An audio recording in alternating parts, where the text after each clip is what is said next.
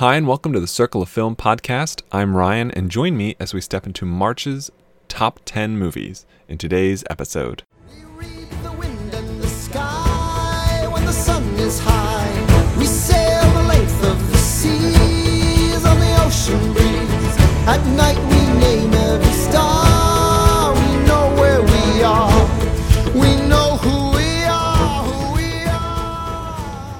I really liked this, doing it in, for February, so bringing it back. Top 10 movies that I saw for the first time in March. And there is, kind of like last month, there's only one movie that's come out uh, this decade, actually.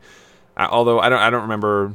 There might have been more than one last month, but it, it was very small. You know, the ratio of like new to old stuff was was pretty low.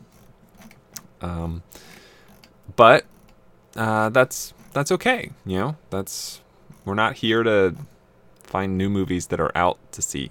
Uh, I think this is more for old stuff, uh, in my opinion. And there's plenty of old stuff in this month's list. Whew. Uh, a couple of movies I just want to shout out to uh, as an honorable mention there is one of them's a short film. I think you fi- can find it on like YouTube or Vimeo or something. It's called Pitch Black Heist, and it stars Michael Fassbender and the guy who plays Davos on Game of Thrones. It's only about 12 minutes long. I really enjoyed it. It's super fun. Uh, these two guys are tasked with cracking a safe, except they have to do it in pitch black darkness. And so you get like these montages of them with their eyes closed in a in a lit room, pr- like practicing ba- using the layout of the room and like running into stuff. And it's all it's it, there's a lot of humor to it. And uh, it, it when you actually get to the safe cracking segment, it's it's really fun. I really enjoyed it. It was a lot. Of, it was a lot of good a lot of good stuff. Um. Oh, and that should be animated and foreign. Um, let's see. That's Love Simon. I, I did an episode for Love Simon, but I just want to reiterate that I really enjoyed it. I, I didn't rate it the highest, but I, I think it's definitely worth a look. And I don't know. Th- those are the big ones I guess I wanted to, to touch on. This month, I watched over 200 movies, and all of them were brand new. There was not a single rewatch this month. So, you know, none of that stuff like last month where I had War for Planet of the Apes and Dunkirk and things like that getting in the way, or Get Out, I think. So, that's good. These are the actual top 10 movies I saw last month. Um, uh, base baseline, bar none. So, without any further ado, let's jump in to the top 10 movies I saw for the first time in March. Countdown. nine, eight, seven, six, five, four, three, two. Oh no! Coming in at number 10 is a 1958 film uh, directed by Akira Kurosawa. It stars the legendary Toshiro Mifune, as well as Takashi Shimura, Minoru Chiaki, Misa Uehara, Kamatari Fujiwara, Susumu Fujita, and Aiko Miyoshi, among many, many others. Uh, and that is The Hidden Fortress. The Hidden Fortress, I watched this on the 26th of March. It's about two hours and 20 minutes long. And my brief summary is two peasants stumble on a man and woman hiding from a tribal conflict.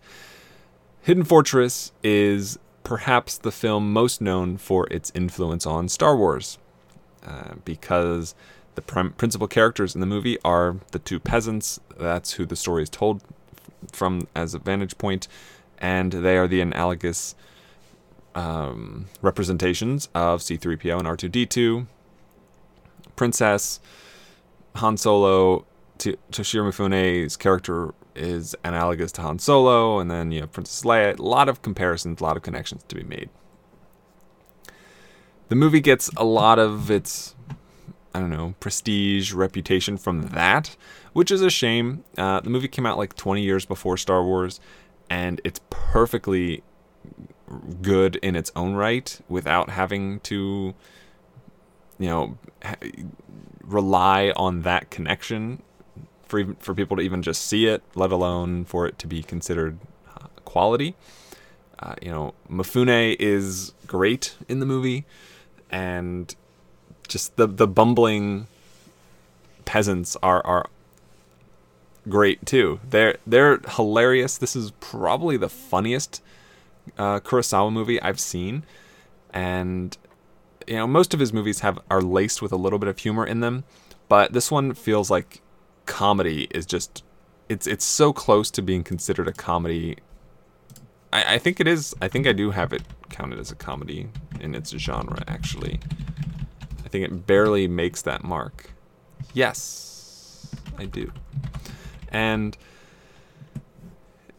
I don't expect to see a lot of uh, Kurosawa comedies, but I'm I'm pleased that I saw this one. I think it's it's more than he's more than capable. You know, it's Kurosawa. I think he's fantastic. He's one of my favorite directors, writers, filmmakers, and this shows that he does have the capacity for not samurai, not like dramatic samurai action movies, um, and, sort of head trippy, time bending movies, uh, more along the lines of say Rashomon um, or Seven Samurai and uh, Throne of Blood and things like that. You know, he is capable of.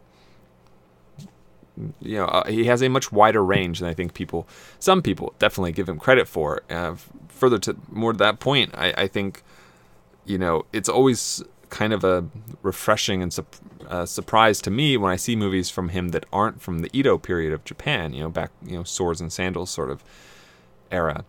And while this uh, is 100% that era, I, I watched one of another of his films uh, a day or two ago that wasn't, and it's also great, you know. And you got like movies like High and Low that he's done that are incredible, but don't involve uh, samurai and things like that. So he's definitely shown me, and I'm sure many many other people, just how incredible and uh, capable he is. And the Hidden Fortress is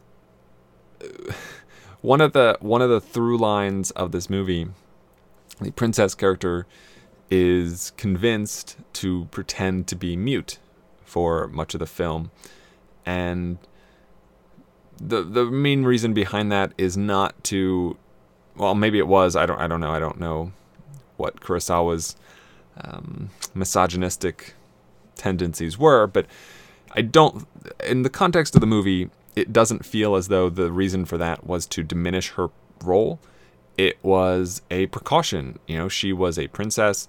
Uh, she was on the run for her life, and by not speaking, you could, you know, by if she were speaking, you would be able to kind of uh, tell by her dialect who she was and where she was from and things like that but there's a mo but you know she's obviously when this is suggested to her by uh, Mifune's character. She's obviously very upset by this. She does not want to become a mute. And um, Mifune proceeds to immediately jump into reverse psychology as he you know recalls a time that he was mute and he had to become mute and how poorly it went for him and how, how difficult it was. And uh, she then proceeds to follow through and be mute for a large portion of the movie successfully uh, without any issue, uh, proving that whether or not Mifune was uh, lying about how difficult it was for him, she is more than capable of matching his tenacity and strength and, and willpower. And there's a lot of great moments in this movie that I don't, you know, didn't quite make it over to Star Wars, but that didn't need to, and I think helped to keep this feeling a far, far, a much more, much fresher than Star Wars for its time. You know, again, coming out in the 50s as opposed to the 70s is a big difference. Uh, there's a scene in sort of a brothel where men are basically bidding on women, and the princess ends up in it and convinces Mifune to rescue one of these women, who then kind of just joins their group for a period. There's a fantastic action scene with Mifune riding a horse. I actually tweeted uh, a picture or two of it, and he's got this insane look on his face. He is charging. He has both, neither of his hands is touching the horse. That he's wielding a huge sword, and it, it you just see him like charge down, and that looks incredibly difficult to do. Uh, you know that it's it's Mifune doing it, like no strings, no like it doesn't look like there's strings or anything like that. It's super impressive, uh, just from a physical standpoint, and you can't. I um, I watched that moment. It's about two thirds of the way into the movie, and that was just just got me so fired up, so excited by what was happening, and he tracks down these two two guys to to kill that to kill them and it's it's so exciting so much fun. Uh, a lot of great stuff in the hidden fortress.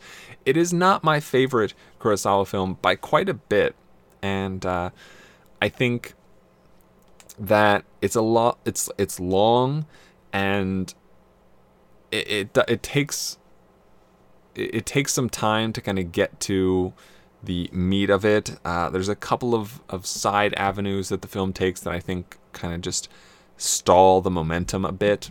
But when it's on, it's really, really on fire for sure.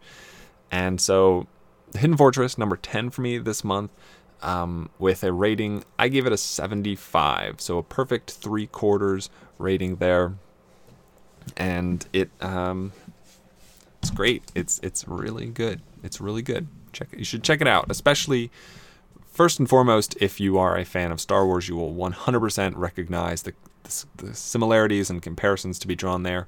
But just but I would also say that if you are super familiar with Star Wars, that try to separate yourself from that as much as you can um, while you're watching it, and then kind of come back to those comparisons later because you shouldn't, especially because this is a movie that came out before Star Wars. Like, don't kind of pigeonhole yourself into the idea that like, okay, this is just going to be a one for one carbon copy kind of a thing. Give it give it its own chance to kind of breathe and make its own space. So that's The Hidden Fortress from Akira Kurosawa. Number 9 is a movie from 1986. It is directed by Alex Cox and it stars the talents of Gary Oldman, Chloe Webb, David Hayman, Debby Bishop, Andrew Schofield, Xander Berkeley, uh, Perry Benson, Courtney Love. Um, I don't see any other names here that I recognize, uh, but a lot of other people in this movie. And uh, I saw it on March 2nd this month, last month, and that is Sid and Nancy. Uh, so Sid and Nancy my brief summary is a relationship between a punk bassist and his girlfriend. So it follows the uh, the Sex Pistols, uh, in which Gary Oldman plays Sid Vicious, and Chloe Webb plays Nancy Spungen, and it's it's really uh, it's a very very fucked up movie. It's laced with drugs. It is incredible it's a roller coaster ride ups of ups and downs as these two characters that seem not only toxic with each other but just toxic absolutely are are so somehow codependent on each other and they just continue to to like like um uh, like like just like magnets. They they're pulled and pulled and pulled apart. Magnets on a rubber band. Okay, let's make it more complicated for this metaphor. they simile. Um, they're like magnets on a rubber band. You pull them, you pull them, pull apart, and then they snap back together so fast and so hard, and with such violent uh, emotion and and tendencies. It's it's not a fun movie in that sense. It is a movie that is built around uh, Gary Oldman and his incredible performance as Sid Vicious. And he performs a song part partway through the movie. Uh, he performs "My Way" by himself. He sings it, and it's it's. I don't know if I would say it's a good performance, but of of the song of if if I'm just analyzing Sid Vicious performing the song, I don't think I would say it's good. But as Gary Oldman as Sid Vicious performing this song, it's phenomenal. Uh, it's it's it's really something. It's definitely my. I, it was the highlight of the movie in that scene. Uh, you also, but but, what what makes the movie stick with you are just the fights between Sid and Nancy, the the just the vitriol and and venomous words and and frustration between the two of them is really really uh, tough to watch but you kind of get it right? Like this is a peek through the window into a lifestyle that a lot of people will never know or have.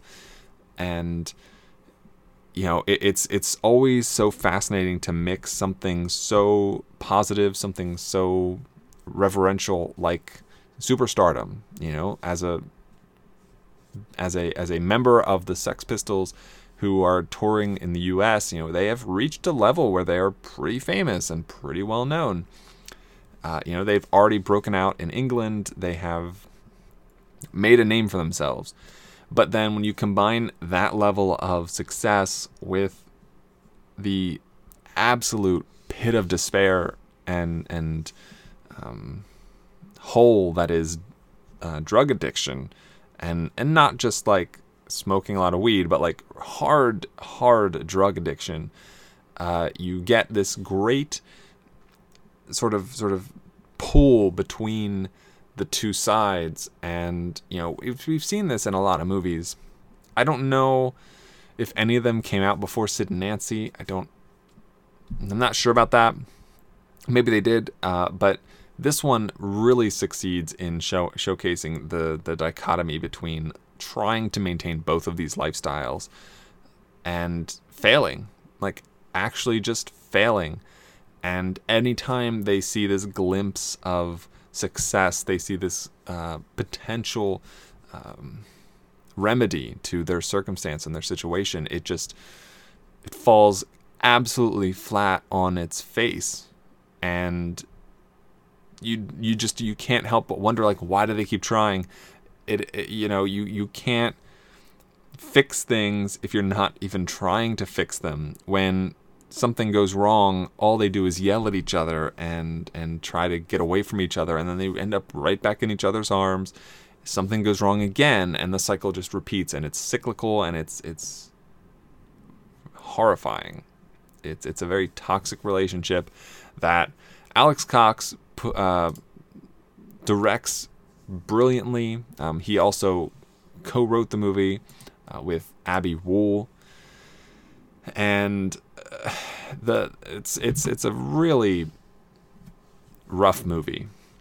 It comes in like it's not even two hours. It's about a, uh, an hour and forty, hour and fifty minutes, and it's it's it's interesting. It's a movie. You know, I've been I'm a huge fan of of Gary Oldman. I'm glad he's won an Oscar, even though I don't think this is what it should have been for, and I don't think he had the best performance this year. But uh, that being said, his performance in this is in, in- incredible. I think far, definitely one of his top three or four performances that I've ever seen in Sid and Nancy. And that's not to say that you know he he's above and beyond the rest of the cast. You know, you've also got um, the rest of the band and their manager and, and Nancy herself, and uh, they they kind of just float in and out of the lives of Sid and Nancy throughout the film. Uh, they and and it, they definitely leave their mark. They're not relegated to the sh- the sidelines entirely. They have impact. They ma- they make the most of those characters in service of the relationship of, of Sid and Nancy, which is is solid and very very well constructed and written and and things like that. So it's a good movie. It's a really good movie. I gave it a 76, so just a point above Hidden Fortress. and I really like it. It's it's a good one, and if you're a fan of Gary Oldman, this is definitely a must see. Definitely a must see. So that's number nine, Sid and Nancy. Number eight is a 1998 film directed by Gary Ross, uh, who is the director of the first Hunger Games movie. And uh, it stars Tobey Maguire, Reese Witherspoon, William H. Macy, Joan Allen, Jeff Daniels, Don Knotts, Paul Walker, J.T. Walsh, uh, Marc Blucas, Jenny Lewis, Jason Behr, Marissa Ribisi, Ribisi, Don Cody, ton of people in this movie. Uh, and that is Pleasantville. Watched Pleasantville March 10th last month. Uh, it's about just under two hours long, and my summary is two kids are transported into an old TV show. Fairly straightforward, and far better than its premise has any right to be, and just it kind of wins on the strength of its writing, right? So this is a movie I remember watching pieces of it years ago, and for that reason I kind of put off watching it because like, oh, I'm just gonna rewatch half of a movie to get it, and I have to watch a whole movie to get half of it. Anyway, finally watched it last month, and it's it's, it's really fascinating, right? So we've seen a lot of these sort of satirical uh, commentaries on race and um, uh, gender and things like that, and sex. And Pleasantville is a movie that comments on all of them to one degree or another, and does so incredibly successfully.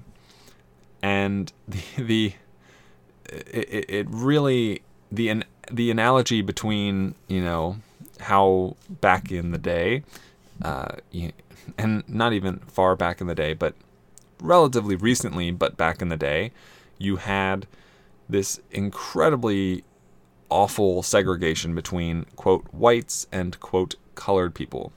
And this movie found a way to use the term colored as a derogatory term, but without black people. Uh, and part of that I, I really appreciate. I think that's really clever. I think it's really smart uh, when you are transported into a black and white television show.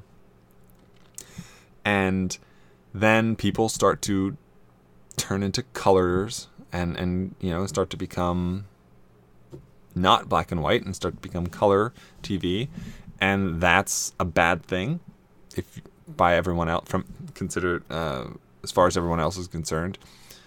But at the same time, the fact that there aren't like black people in this movie is kind of frustrating.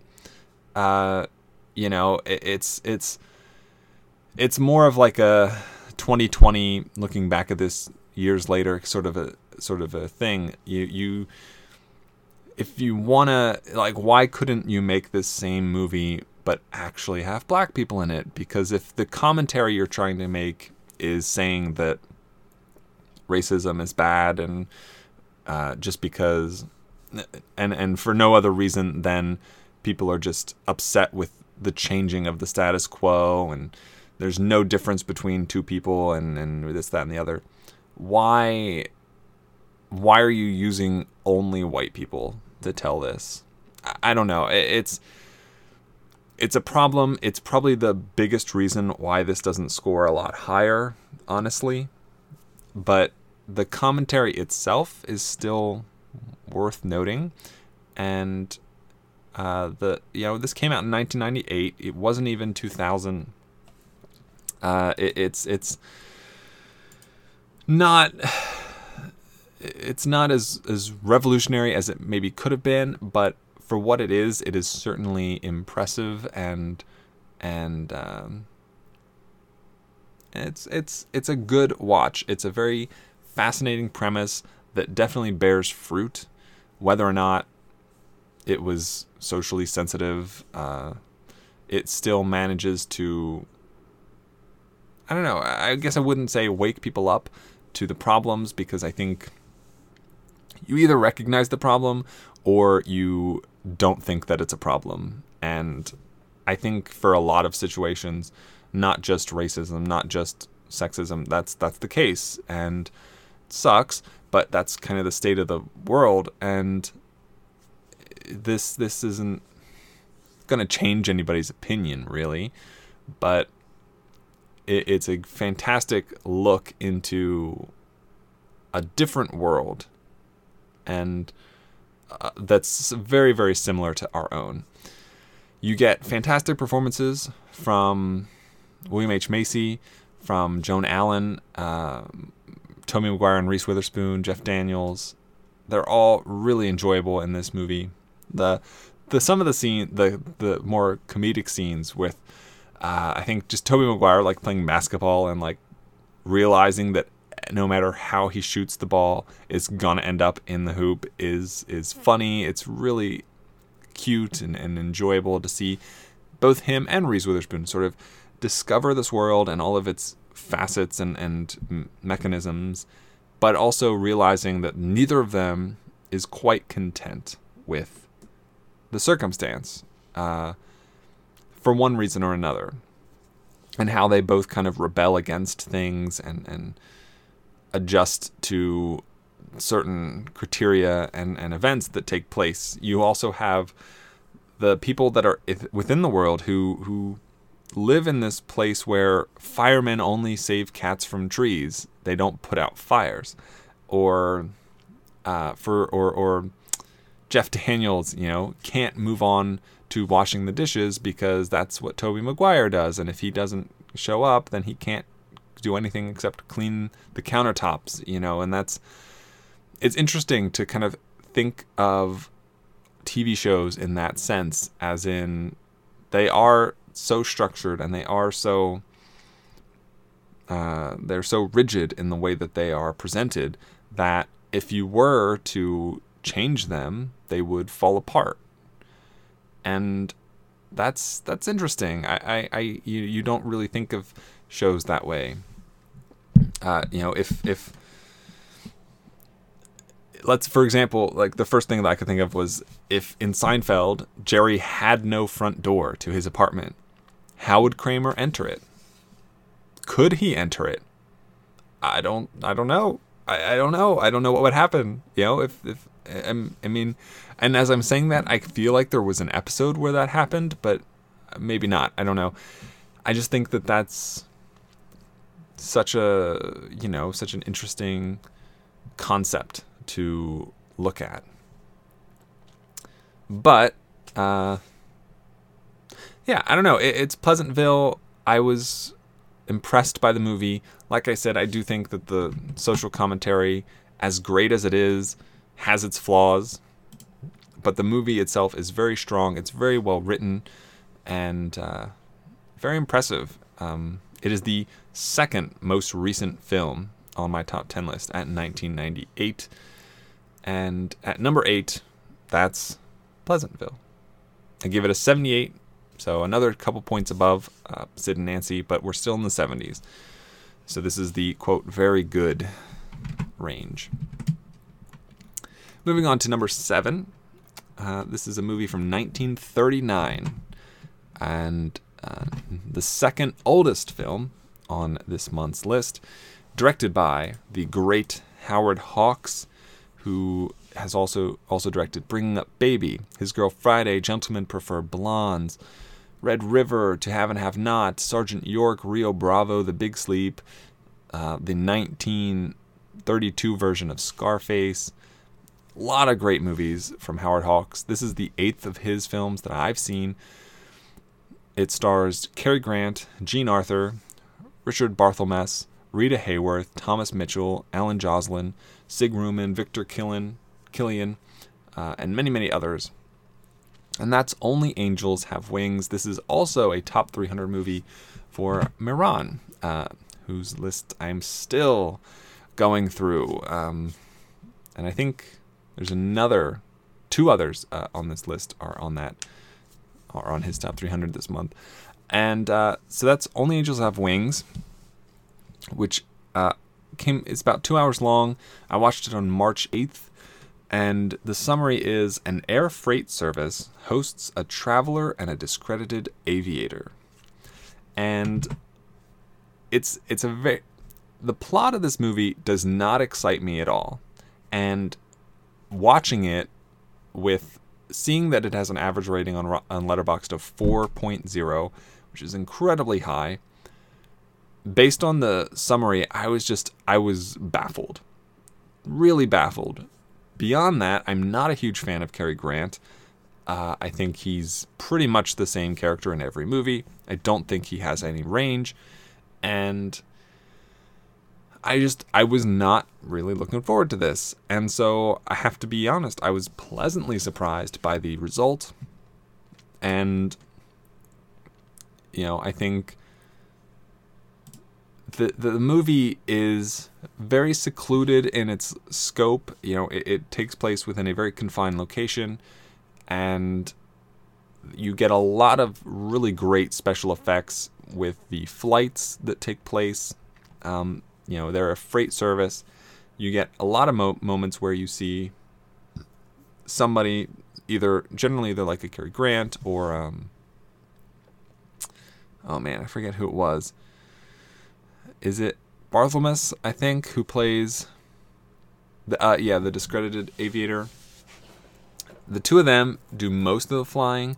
A couple of other characters get it in get in there too, but they basically just have to fly freight from one place to the other. They go back to this base. Uh, but there's a lot of issues with that, and the weather, and the vision, and the mountains around them, and all that kind of stuff, and, and even the payload itself. Uh, one of the trips they they're required to fly very uh, sensitive um, chemicals, and it's it's very dangerous. There are, there are some are some some bad things, I guess I'll say, that happen to not kind of give away everything. And all of it's that, which is in and of itself a very compelling side of the story. You have um, Jean Arthur, who shows up at the beginning. She kind of disappears towards the middle of the film and then kind of returns with a vengeance uh, in the third act. And she is kind of drawn to Cary Grant's character at the beginning. They sort of have this back and forth thing going on, and he's he's still kind of lost in this old relationship with that he used to have with Rita Hayworth, who does show up in the middle of the movie with now married to uh, Barthelmess's character, who's the the replacement discredited aviator that they they bring in, and the the tug and and the um, the tug of war sort of aspect between Hayworth and Arthur and and Grant is actually really far better than it has any right to be. Because it's not it doesn't end up boiled down to just kind of pomp and circumstance. It's it's not reduced to being played for its tropes. It's it doesn't end up with uh, just kind of falling into this the trappings of a typical um, love triangle sort of situation. You know, I never feel watching it that there's anything that's going to resurface from Hayworth and Grant. Uh, it's more just Grant kind of working through his own um, issues and the walls that he puts up with regards to relationships. And you have Hayworth and Arthur both working at different sides of those problems, trying to not necessarily break them down, but just understand them in a sense. And that's really a lovely depiction uh, of, of this sort of a person. And I, I really, you know, you, you, the climax of the movie, the ultimate moment in this movie, it's a confrontation between Grant and Arthur where she kind of she meant she was been meaning to leave this this little place for a while now and she keeps kind of stalling and hemming and hawing her way about staying cuz she's interested in Grant but he's not making that taking the step to tell her I don't want you to go right? And there's this exchange between the two of them towards the end of the movie where we know as the audience what is happening as it is happening. We we've seen the precursors to this moment. We understand what's at play, and it's fantastic. And the only person who isn't fully aware of what's going on is Arthur's character, Jean Arthur's character, and she.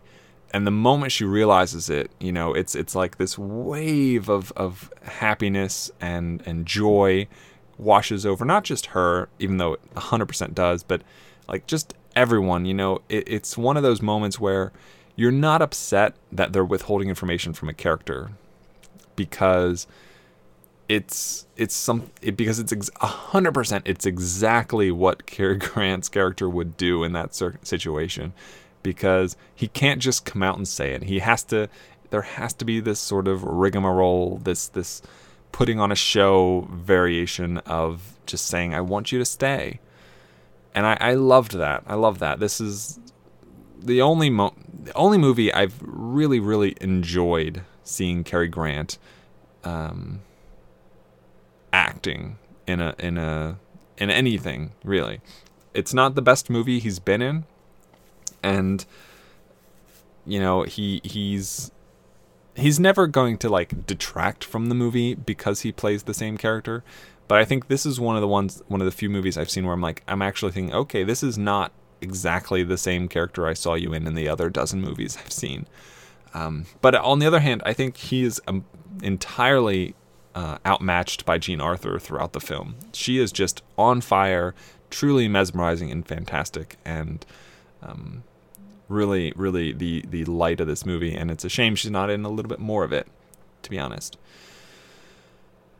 But yeah, only angels have wings. I gave this a 78 as well. Uh, it edges out Pleasantville by its Rotten Tomato score, but also personally, I would put it above Pleasantville uh, if I were making that decision. And so that's number seven. Only angels have wings. Number six is another romantic movie.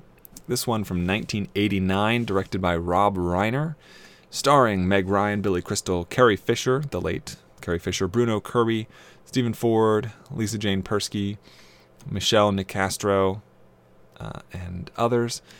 And that is When Harry Met Sally. Dot, dot, dot. Uh, my summary is two people connect throughout the years. Very straightforward, very simple. Not a lot to get into. I watched this on March 31st, this past month, so the very last day of the month. And it's about an, it's a little more than an hour and a half long. It's not very long this is uh, one of the movies where it was just kind of a hole in my my watching. One of the more definitely one of the more popular movies on Letterboxd that I hadn't seen with over 50,000 logs and views by people on the site. Uh, it has a 3.9 average rating and it's iconic. Uh, you know, it's um, you know, it's super famous for the I'll have what she's having moment, which I'm, you know, 100% familiar with, but I'd never seen the movie. And I wasn't sure, I wasn't aware of the structure of this. So I didn't go into this expecting to see this relationship played out from, you know, college to uh, adulthood. I thought it was just always adulthood in the movie. And it's not. It's, you know, you see Crystal and Ryan meet each other. They start out just traveling from Chicago to New York, driving. And then we skip ahead a few years, and then we meet him again, and then we skip ahead another few years, and they meet again, and skip ahead another year or two, and they meet again, and they develop this beautiful friendship. And it's it's it's one of those friendships where you have Carrie Fisher and Bruno Kirby, who are their each respectively their closest friends, at ver- at most points in their life who are constantly must have known for most of this time that like okay harry and sally perfect for each other. Which i thought i found to be very refreshing. It wasn't like the whole movie was spent getting them to be in a relationship. The whole movie was spent understanding the relationship between the two of them. Are they just friends? Are they enemies? Are they acquaintances? Do they just know each other? Do they care about each other? And we grow with them and we understand who they are as they understand each other.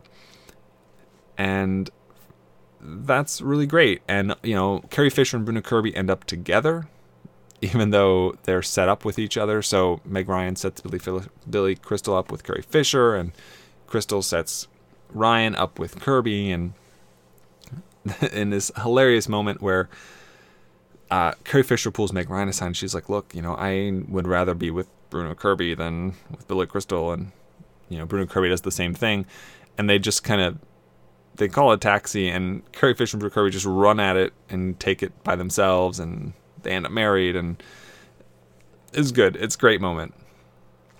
One of the issues I have with the movie is that Billy Crystal poses this this notion early on in the movie that men and women can't be friends uh, because, as he puts it, the man will always want sex, and uh, whether or not woman cares about that, it just will ruin the friendship. And for much of the movie, that seems to be the tr- the case uh, for the two of them until they really do become good friends. And it, whether or not, you know, we don't get the entire inner machinations of Billy Crystal's head, but uh, whether or not he is thinking of having sex with Meg Ryan, the two are great friends. Uh, you know, they're candid with each other. They're able to talk very easily. They have no issues talking about sensitive topics. They poke fun at each other. They're supportive with each other. It's a beautiful friendship between the two of them. And my issue is not that ultimately the notion of being friends and how sex can ruin a perfect relationship uh, not that that kind of bears fruit at the end of the movie, but more so that no one um, that at no point in this movie is is it is is the argument made or even like presented that the two should just be friends or or that that friends isn't is is enough right like I just I I found the friendship part of this movie to be so beautiful and so brilliant that I wish that is how it would have been. Like how there aren't enough movies where friendship's enough, and I think it should be. Uh, you know, I, I I think that by pigeonholing this movie into being a feel good, they end up together at the end sort of a thing, it ruins any sort of interesting dialogue about the two of them staying friends and only being friends and that two people are able to be friends and they don't and just because they are opposite gender which is in and of itself a thing but just because that they are opposite gender and both heterosexual at the very least uh, is is not good enough right? Like I don't know why I don't know why, you know, any movie that has a man and a woman in it can't just be friends. Like we've seen a handful of those more recently, but I don't know. This one felt like it could have gone. It could have had such a great. I don't know how you would have ended this movie if they end up only being friends and like they still had the sex and then they had to reconcile that whole thing. But if the debate is whether or not sex ruins a perfect relationship, uh, this movie says it doesn't only not ruin a perfect relationship, it improves the relationship and makes it romantic and perfect and star-crossed and destined to be together. Whereas I really wished that the answer to that question in the movie would have been, uh, you know, it, it it doesn't have to. I think that's a better answer to that question, honestly, because how many you know guys or girls watched this movie and said, "Hey, if I if if sex just happens to happen with my best friend who's who I'm attracted to, then I'm probably going to end up in a relationship with that person that's perfect and amazing, and we'll spend the rest of our lives together. Uh, I mean, if it's even if that's even if the answer to that question is one person, I think that the movie has given off the wrong impression. Uh, I don't know. That aside, it is brilliantly written by Nora Ephron. She she the writing in this movie is incredible. Uh, the the dialogue and the exchanges between Meg Ryan and Billy Crystal. Meg Ryan, who I'm not a super fan of, uh, this is easily my favorite performance that I've ever seen from her. Billy Crystal, I'm a much I, I like him a lot more, and he he takes to this dialogue and this the screenplay uh, with great like a fish to water. He is in his element in this whole movie. And then the supporting players of Carrie Fisher and Bruno Kirby, uh, they they they're good. Uh, they don't really stand out a lot to me, and I think I'm not gonna really remember much about them except for the the blind date sequence that I, I mentioned earlier. So yeah, yeah, it's uh, it's definitely it's a it's a great movie. I just I just take some issue with the the ending and the interpretations therein. I gave this an 80, so we've crossed the threshold into quote great, and uh, it is pretty fantastic uh, in that sense. There are a lot of hilarious moments. It's very funny, and even if I don't like the message that the ending sen- sends, I, I was still very pleased to see the two of them end up together. Because in this particular situation, I can understand why that is the outcome. I just wish different circumstances had led to a different result. So that's when Harry met Sally, my number six in March. Moving on to number five. This is the only movie that came out post 2000. It is also a movie I've already done a review episode for, so I won't take too much time talking about it. Um, it's from 2017. It's directed by Cory Finley, stars Olivia Cooke, Anya Taylor Joy, and, and Anton Yelchin, uh, among others. And that is Thoroughbreds. My brief review or brief summary is two teenage girls rekindle a friendship as problems mount around them. Uh, if you haven't seen it, it probably, I don't know if it's still in theaters or not. I feel like that's unlikely. It's a pretty polarizing movie. It, uh, the two girls in the movie, Taylor Joy and Cooke, are basically plotting to kill a guy. And it's it's a very dour movie. It's not for everyone. I've heard a lot of people I've listened to people on other podcasts who've said that they don't like it, that it was, um, it was a little much. It went, it was a little over the top. It kind of glorified murder in a way. I didn't feel that, and even if, and, whatever extent, I think that that emotion comes across, uh, I don't, I don't think that the film is is glorifying killing. I think it's it's just showcasing the the sort of extreme lengths a person is willing to go to better their circumstances and situation, and at the same time, uh, the the sort of resolution of the film indicates that uh, you know this is a movie that is ultimately talking about friendship and dealing with friendship and how committed a friend may or may not be to somebody. And I think that what Olivia Cooke does at the end, it's it's a little uh, it's a little phantom thready. Uh, if you if you've seen both of those, you'll get what I'm saying. And I think it while I think the scene in Phantom Thread is a better scene, I think the emotion behind what happens in Thoroughbreds is far superior. And I think Olivia Cooke and Anya Taylor Joy are, are great. Really, both just great in this movie. I loved it. Uh, it's a shame that it qualifies as a 2017 movie, not 2018, but that's, that's just what it is. So that's Thoroughbreds. I give it an 85. So big gap between Thoroughbreds and When Harry Met Sally.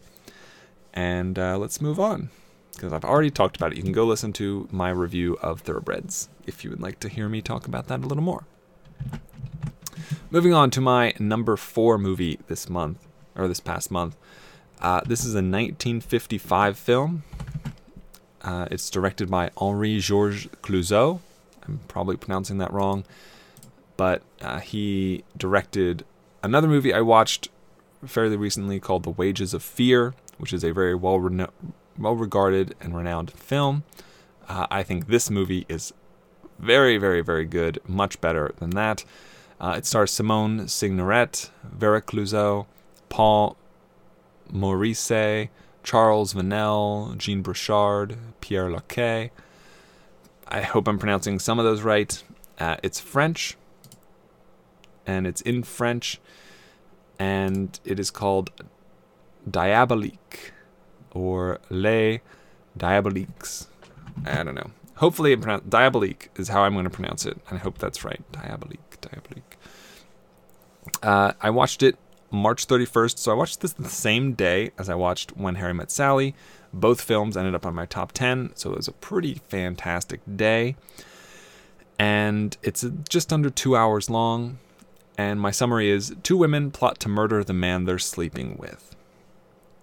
Very straightforward. And it is not a straightforward movie. It has twists and turns. It has an in- incredibly impressive performance from uh, Signoret and Clouzot, who are the women in question, playing Christina and Nicole. And it's a suspense thriller. Uh, there's a couple of twists at the end, um, some that I was a fan of, others I was not a fan of. And it, I don't know, it, it's it's a really fascinating film. Uh, On its surface, it w- it's it's very straightforward. Uh, the opening sequence is these two women who are both uh, who both hate this guy that one is married to and the other is sleeping with, and they go off on this holiday together. And this, the, through their mutual hatred, they have decided to kill the man that they're both with.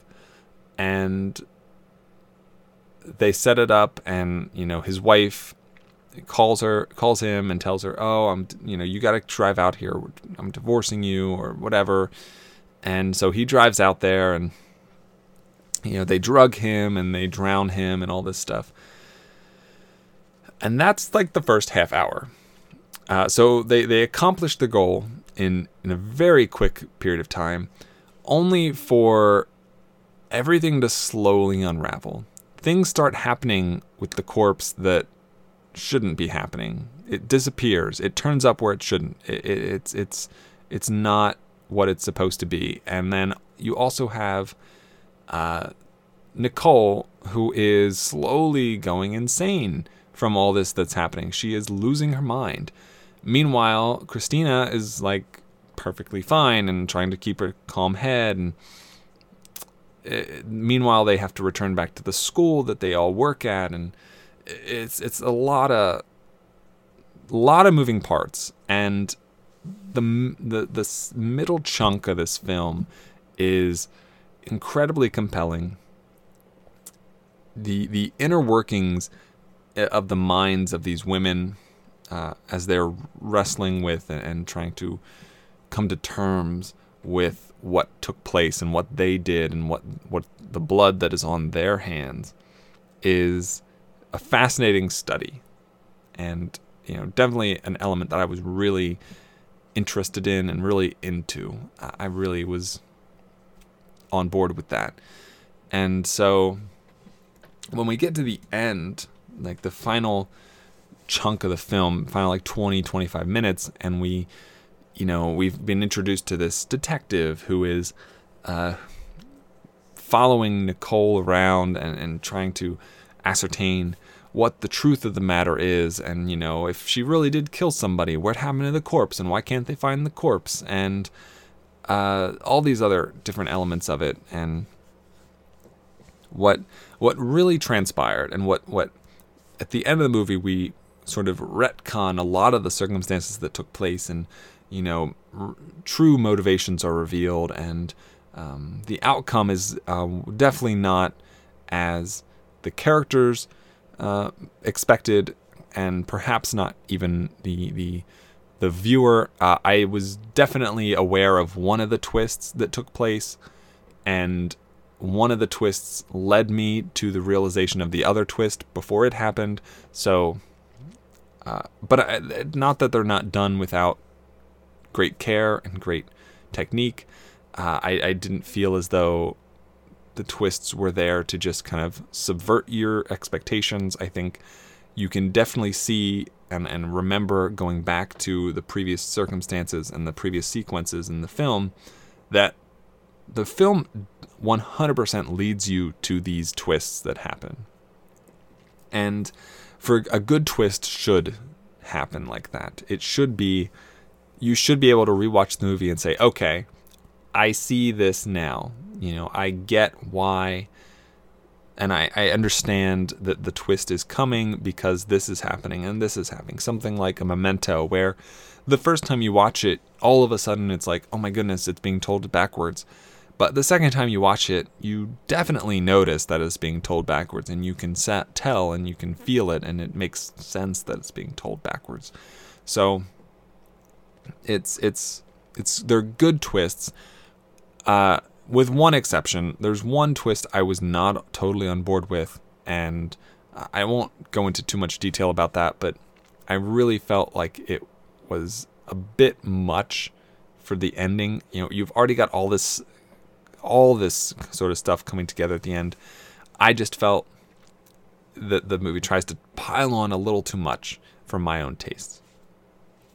But the film on the whole is is very great. It is it is absolutely incredible and truly a, a masterful mystery film uh, akin to you know almost you know anything that Hitchcock has done I would put this in the same league and uh, definitely better than a good chunk of Hitchcock movies that I've seen as well.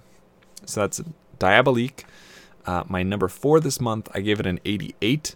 So that high end of the 80 range, a few points above Thoroughbreds. We have three films left, and uh, they are all in the 90s. And so, number three. This is also a top 300 movie for Moran. This is a 1948 film directed by John Huston, starring Humphrey Bogart, Walter Huston, Tim Holt, Bruce Bennett, Barton MacLane, Alfonso Bedoya, Arturo Soto Rangel, and Ann Sheridan, and John Huston himself, and others, lots of others. And uh, the film is The Treasure of the Sierra Madre. I watched this on March 11th, so I watched this the same day as Thoroughbreds. So that was also a really great day. Uh, and it's a little over two hours long, 126 minutes. And my brief summary is three men discover gold, and it leads to greed. Uh, yeah, that's pretty much the whole plot. So, Humphrey Bogart, Walter Huston, and Tim Holt uh, are in various states of down on their luck. And they all join forces to search for gold in, uh, I believe, Tampico, Mexico. This is back in, I think, the 20s, 30s, 20s, uh, 1925. And they are searching for gold and they find it. They are successful. They are g- greatly successful. They find it not just gold, but like a good amount of gold uh, uh, at that. And this is, you know, should be a great thing, should be fantastic. And Huston completely steers this thing into a different direction because I think a traditional movie like this would have been the three of them defending their gold from others, right? But what happens, what ends up happening is that they're defending it from each other. You know, Bogey, first and foremost, he is the most paranoid of the three of them.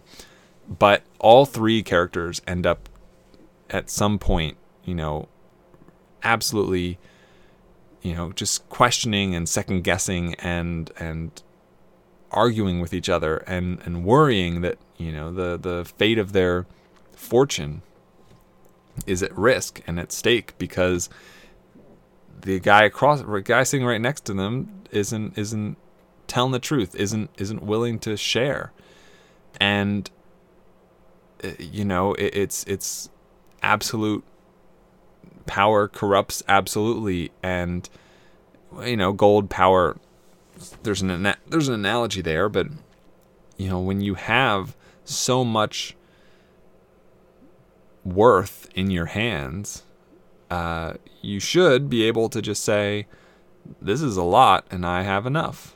But then you actually you know you you get yourself into that circumstance and you're like all i want is more I, I just all I want is more. I you know I personally I do that with food.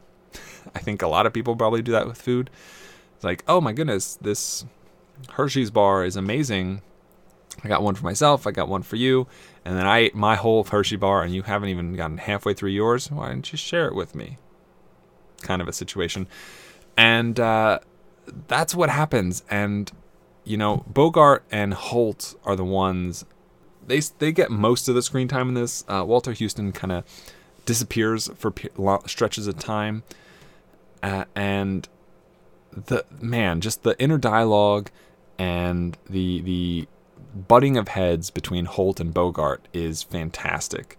The the the the the cinematography of this movie, the the layout, the Mexican sort of outlands that they that all this takes place in you know, they run into bandits.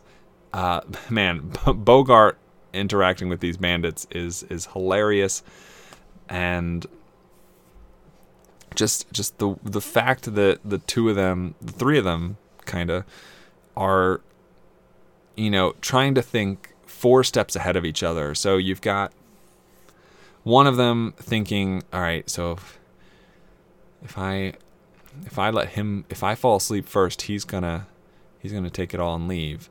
But then you think, and then that person's thinking that the other person's thinking the same thing. So, you know, what can I do? There. So then they're like, the next level is, well, what can I do to convince him that I've fallen asleep? So I pretend I'm asleep, and then he falls asleep, and then he thinks that I'm asleep, and then he tries to take it, and then I can get him. But then what if he thinks that I'm just pretending, and he recognizes it? And what if he falls asleep? What if he's really just pretending? And, and you know, you got all these different things happening, all these different ideas bouncing he- around in your head, and it, it, it's it's it's never difficult to follow. I, I think you know Huston does a great job of keeping things clear and concise, and uh, the film is just really great and truly remarkable. And I wish you know we don't get enough films like this now. Uh, you know, it, it's it's it's there's there's a lot to it. There's a lot going on. I really enjoyed this one. I think it's incredible. It, it broke 90 for me. It got an exact 90 uh, by my rating, uh, which is not enough to put it into my own top 300, but it, it's quite close. And anything at 90 or above is is is Im- impeccably well made. Uh, so, the Treasure of the Sierra Madre, I highly recommend it. It's a great Bogart movie, and uh, it's a great John Huston movie. You know, I I'm a fan of John Huston. Uh, he did the Maltese Falcon, which is awesome. The African Queen is great. Uh, I just watched uh, Prizzi's Honor, which isn't the best, but it's fine. And uh, I'm looking forward to watching uh, a lot of others, a lot of his other movies as well. He is a well respected, well regarded director. And I'm, I'm very pleased to have seen this. So that's number three this month The Treasure of the Sierra Madre. Number two is the oldest film on the list from 1936. Uh, it's directed by Charlie Chaplin, and it stars Charlie Chaplin, Paulette Goddard, Henry Bergman, Tiny Sandford, Chester Conklin, Hank Mann, Stanley Blystone, Al Ernest Garcia, and Richard Alexander, among many others.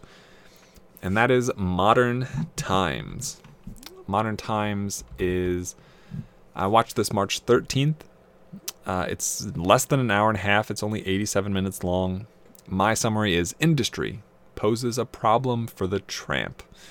Pretty straightforward. Uh, it's basically um, Chaplin as the tramp trying to make way and, and find his way in a in a world that is advanced beyond what he's familiar with. So, and and in the process, uh, also court a young homeless woman that he has grown affection for.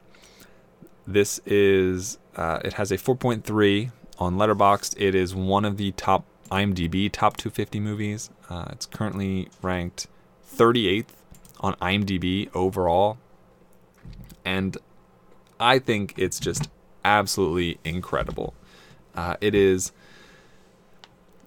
um, I think, if I can find the part, it is my favorite Chaplin movie that I've seen uh, out of the 20 or so that I've seen at this point, and it's it's just truly incredible. The the the gags, the physical humor is so great. The emotion that's somehow packed in the middle of it all between the tramp and, and Paulette Goddard, who plays the, the homeless woman, is is wonderful. The whole scene in the uh, in the um, in the department store is fantastic. Everything that takes place in the uh, industrial warehouse that he works in in the beginning, the the the um what is it? Uh, what is it? The uh, can't think of it. What a, um, there's this machine that they bring that feeds you. It just feeds you. That's great. Uh, just fantastic. It just feeds you, and it goes wrong. And like just the idea to come up with that is is incredible and phenomenal. I don't know how you think of that, and it's it's really something special and I was just taken, completely taken by all of it. Uh, I, I found it to be incredibly funny, incredibly heartwarming.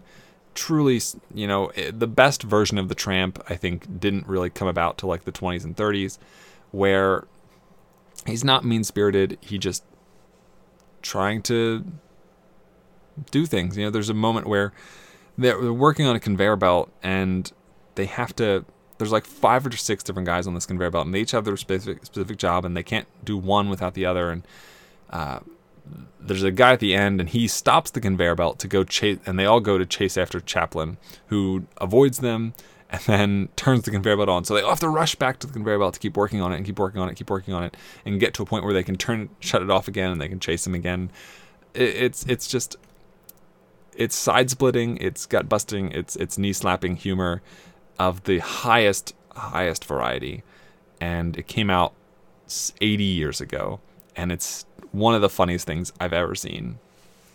It's Chaplin at his best, both in front of and behind the camera. Paulette Goddard is great, and all of the all of the the rest of the cast have a fantastic and what looks like hilarious time with with Chaplin, just all of his antics, and uh, it's it's really something quite quite special, and I I loved it. I give it a 96.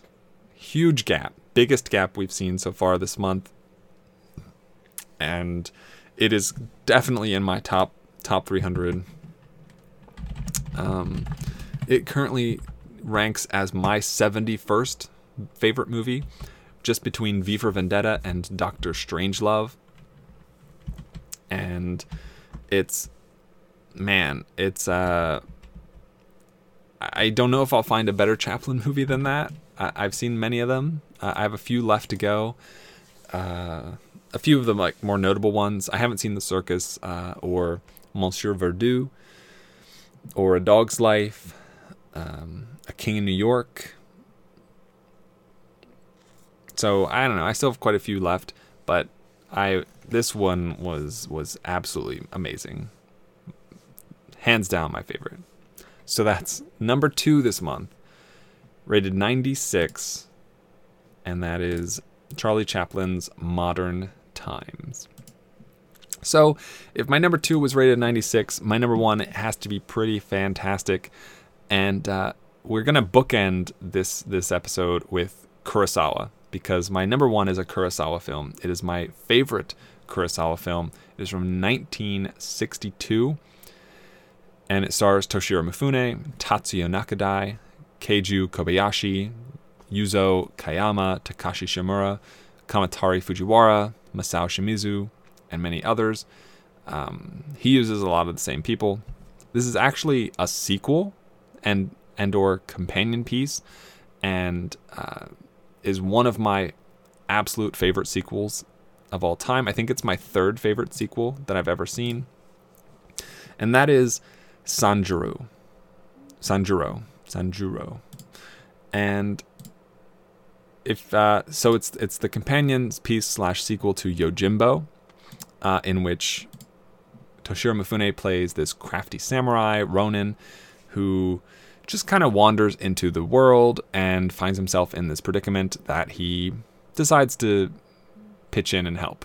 But he doesn't really help. He actually uh, just kind of fakes helping, and he's mostly out for himself and furthering his own status. And in both films, he is able to parlay his help into his own gain.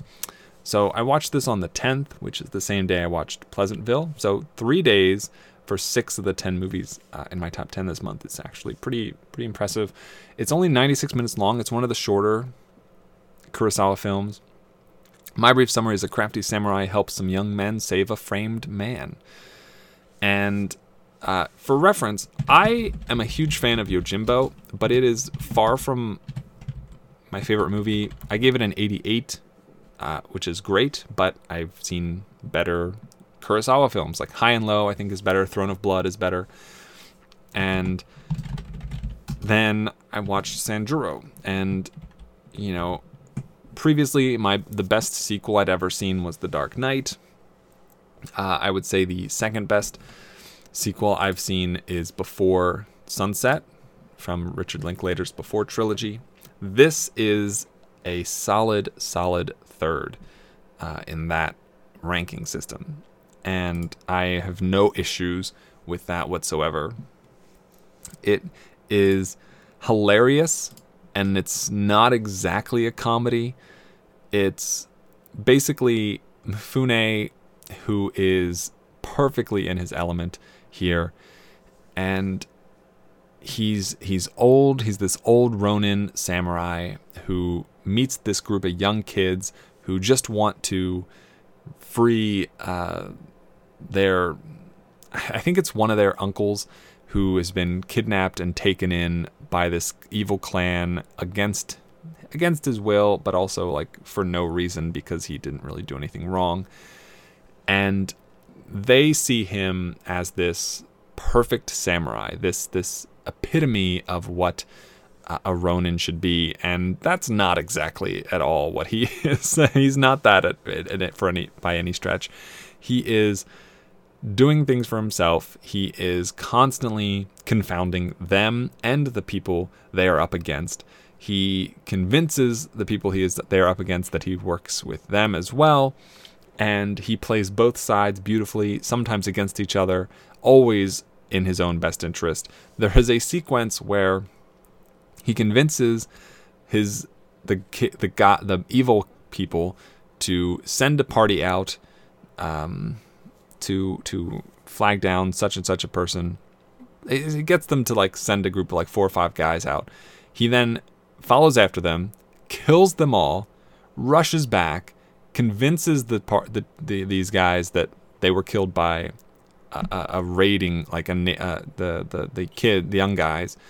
Then kills everyone in the in the building and frees hostages, gets the hostages to tie him up, and convinces uh, Tatsuya Nakadai's character, who returns, uh, that they that they that like they were invaded and they that everyone got killed and he just kind of laid his laid down his sword because he really has no allegiance and it's just, it's it's it's brilliant. It's so brilliant. The the sword play is fantastic. Kurosawa created a a beautiful film here. It's so well written and the, the there's this even when Sanjuro is tied up and completely incapable of fighting, he is still not only the smartest man in the room, but he is capable of so much from such a debilitating position.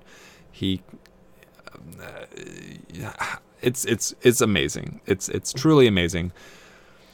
Uh it's called Sanjuro because that's what he calls himself. That is his name in this movie. His name in Yojimbo is Yojimbo, which are basically uh, references to things that he just happens to see when someone asks him what his name is, and he's like, "Oh, well, my name is Sanjuro." It,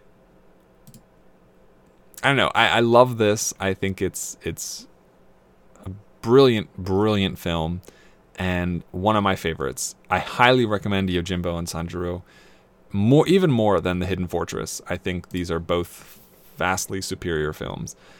Uh, it is pretty crazy how many of of Kurosawa's films are are just so great. Uh, this is my favorite. I gave this a 97. So, for reference, uh, Kurosawa, uh, this Throne of Blood is his sec- was his previously best movie before this one. Uh, that I gave a 94. High and Low I gave a 92.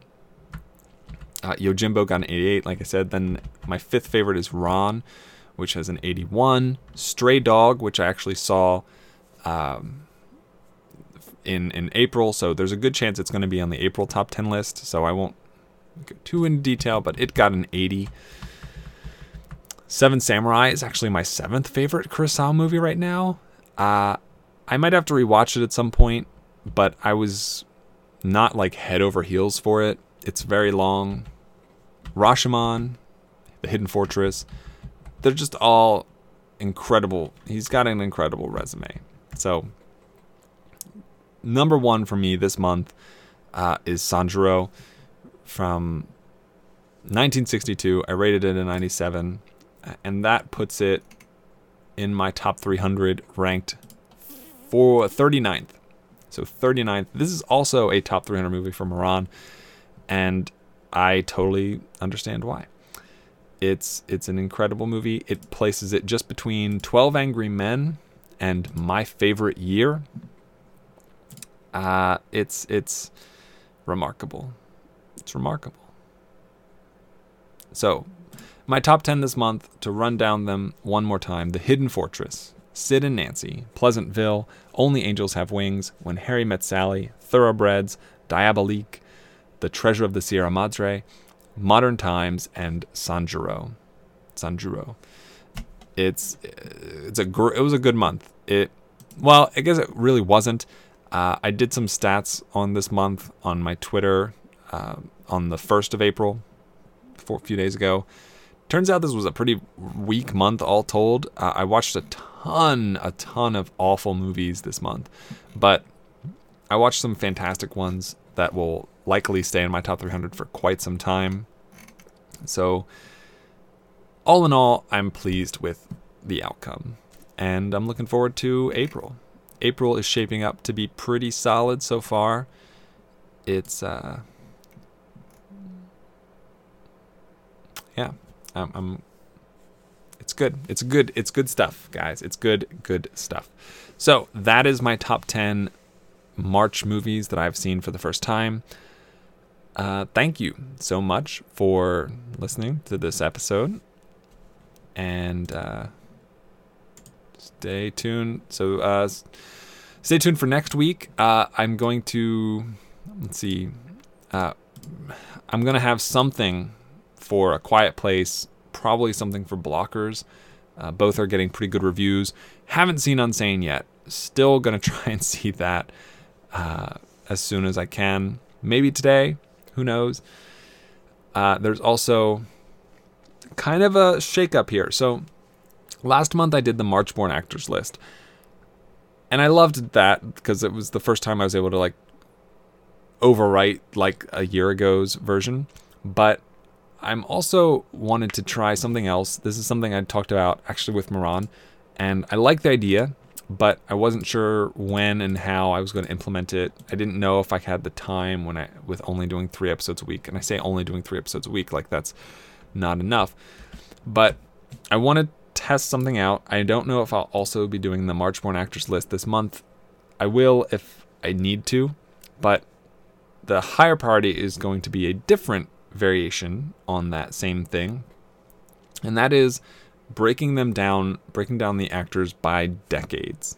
So what that means is uh, 12 months in the year, 12 decades. Uh, so anyone born pre 1900, top 10 of those, anyone born in the 1900s, 1910s, 20s, 30s, 40s, 50s, 60s, 70s, 80s, 90s, and then anyone born after 2000, and a top 10 list for these people. And the idea here is um, as far as, as much as month when you were born, what month you were born in, as much as arbitrary as that is, uh, the idea that you break them down by the decade that they were born in is a little less arbitrary because you get to at least pit people against each other who have had the same amount of time, right? So, for example, you would have Cate Blanchett 1969 and Philip Seymour Hoffman 1967 up against each other. And you could also throw in Helena Bonham Carter 1966 and Brad Pitt 1963 and Michael Stuhlbarg and Ralph Ray Fiennes and Andy Serkis 1968, 62, 64, etc., etc., etc. So, uh, I'm definitely going to do that this month and start that, although it'll start out with the pre 1900s people, not the 60s, and see how that goes and, and do that for some time. Uh, but I, I don't want to like if I did I don't know if I was doing four or five episodes a week I would easily be able to have time to do the March born or April born actors still. Uh, it'll just depend on how many movies come out that are worth talking about. I know that there are a couple coming out this weekend, but next weekend looks pretty barren. Uh, prior to, or not next, uh, the the two weeks after that are kind of barren as we're waiting for Infinity War. So there's a chance that there's going to be a lot of dead dead air to to kind of fill in that time. So that's what I'm looking at. That's the the forecast going forward right now. Thank you so much for listening. If you have any questions, comments, concerns, uh, you want to send in recommendations, lists, movies, anything, whatever, uh, email circleoffilm at gmail.com or Twitter at Circle of Film. You can check out the website, circlefilm.com, for all the past episodes, and tons of other information is over there. Or you can support the show, uh, patreon.com slash circle of film. And as always, have a week. So long, farewell, I'll be to say goodnight. I know she'll never leave me, even as she fades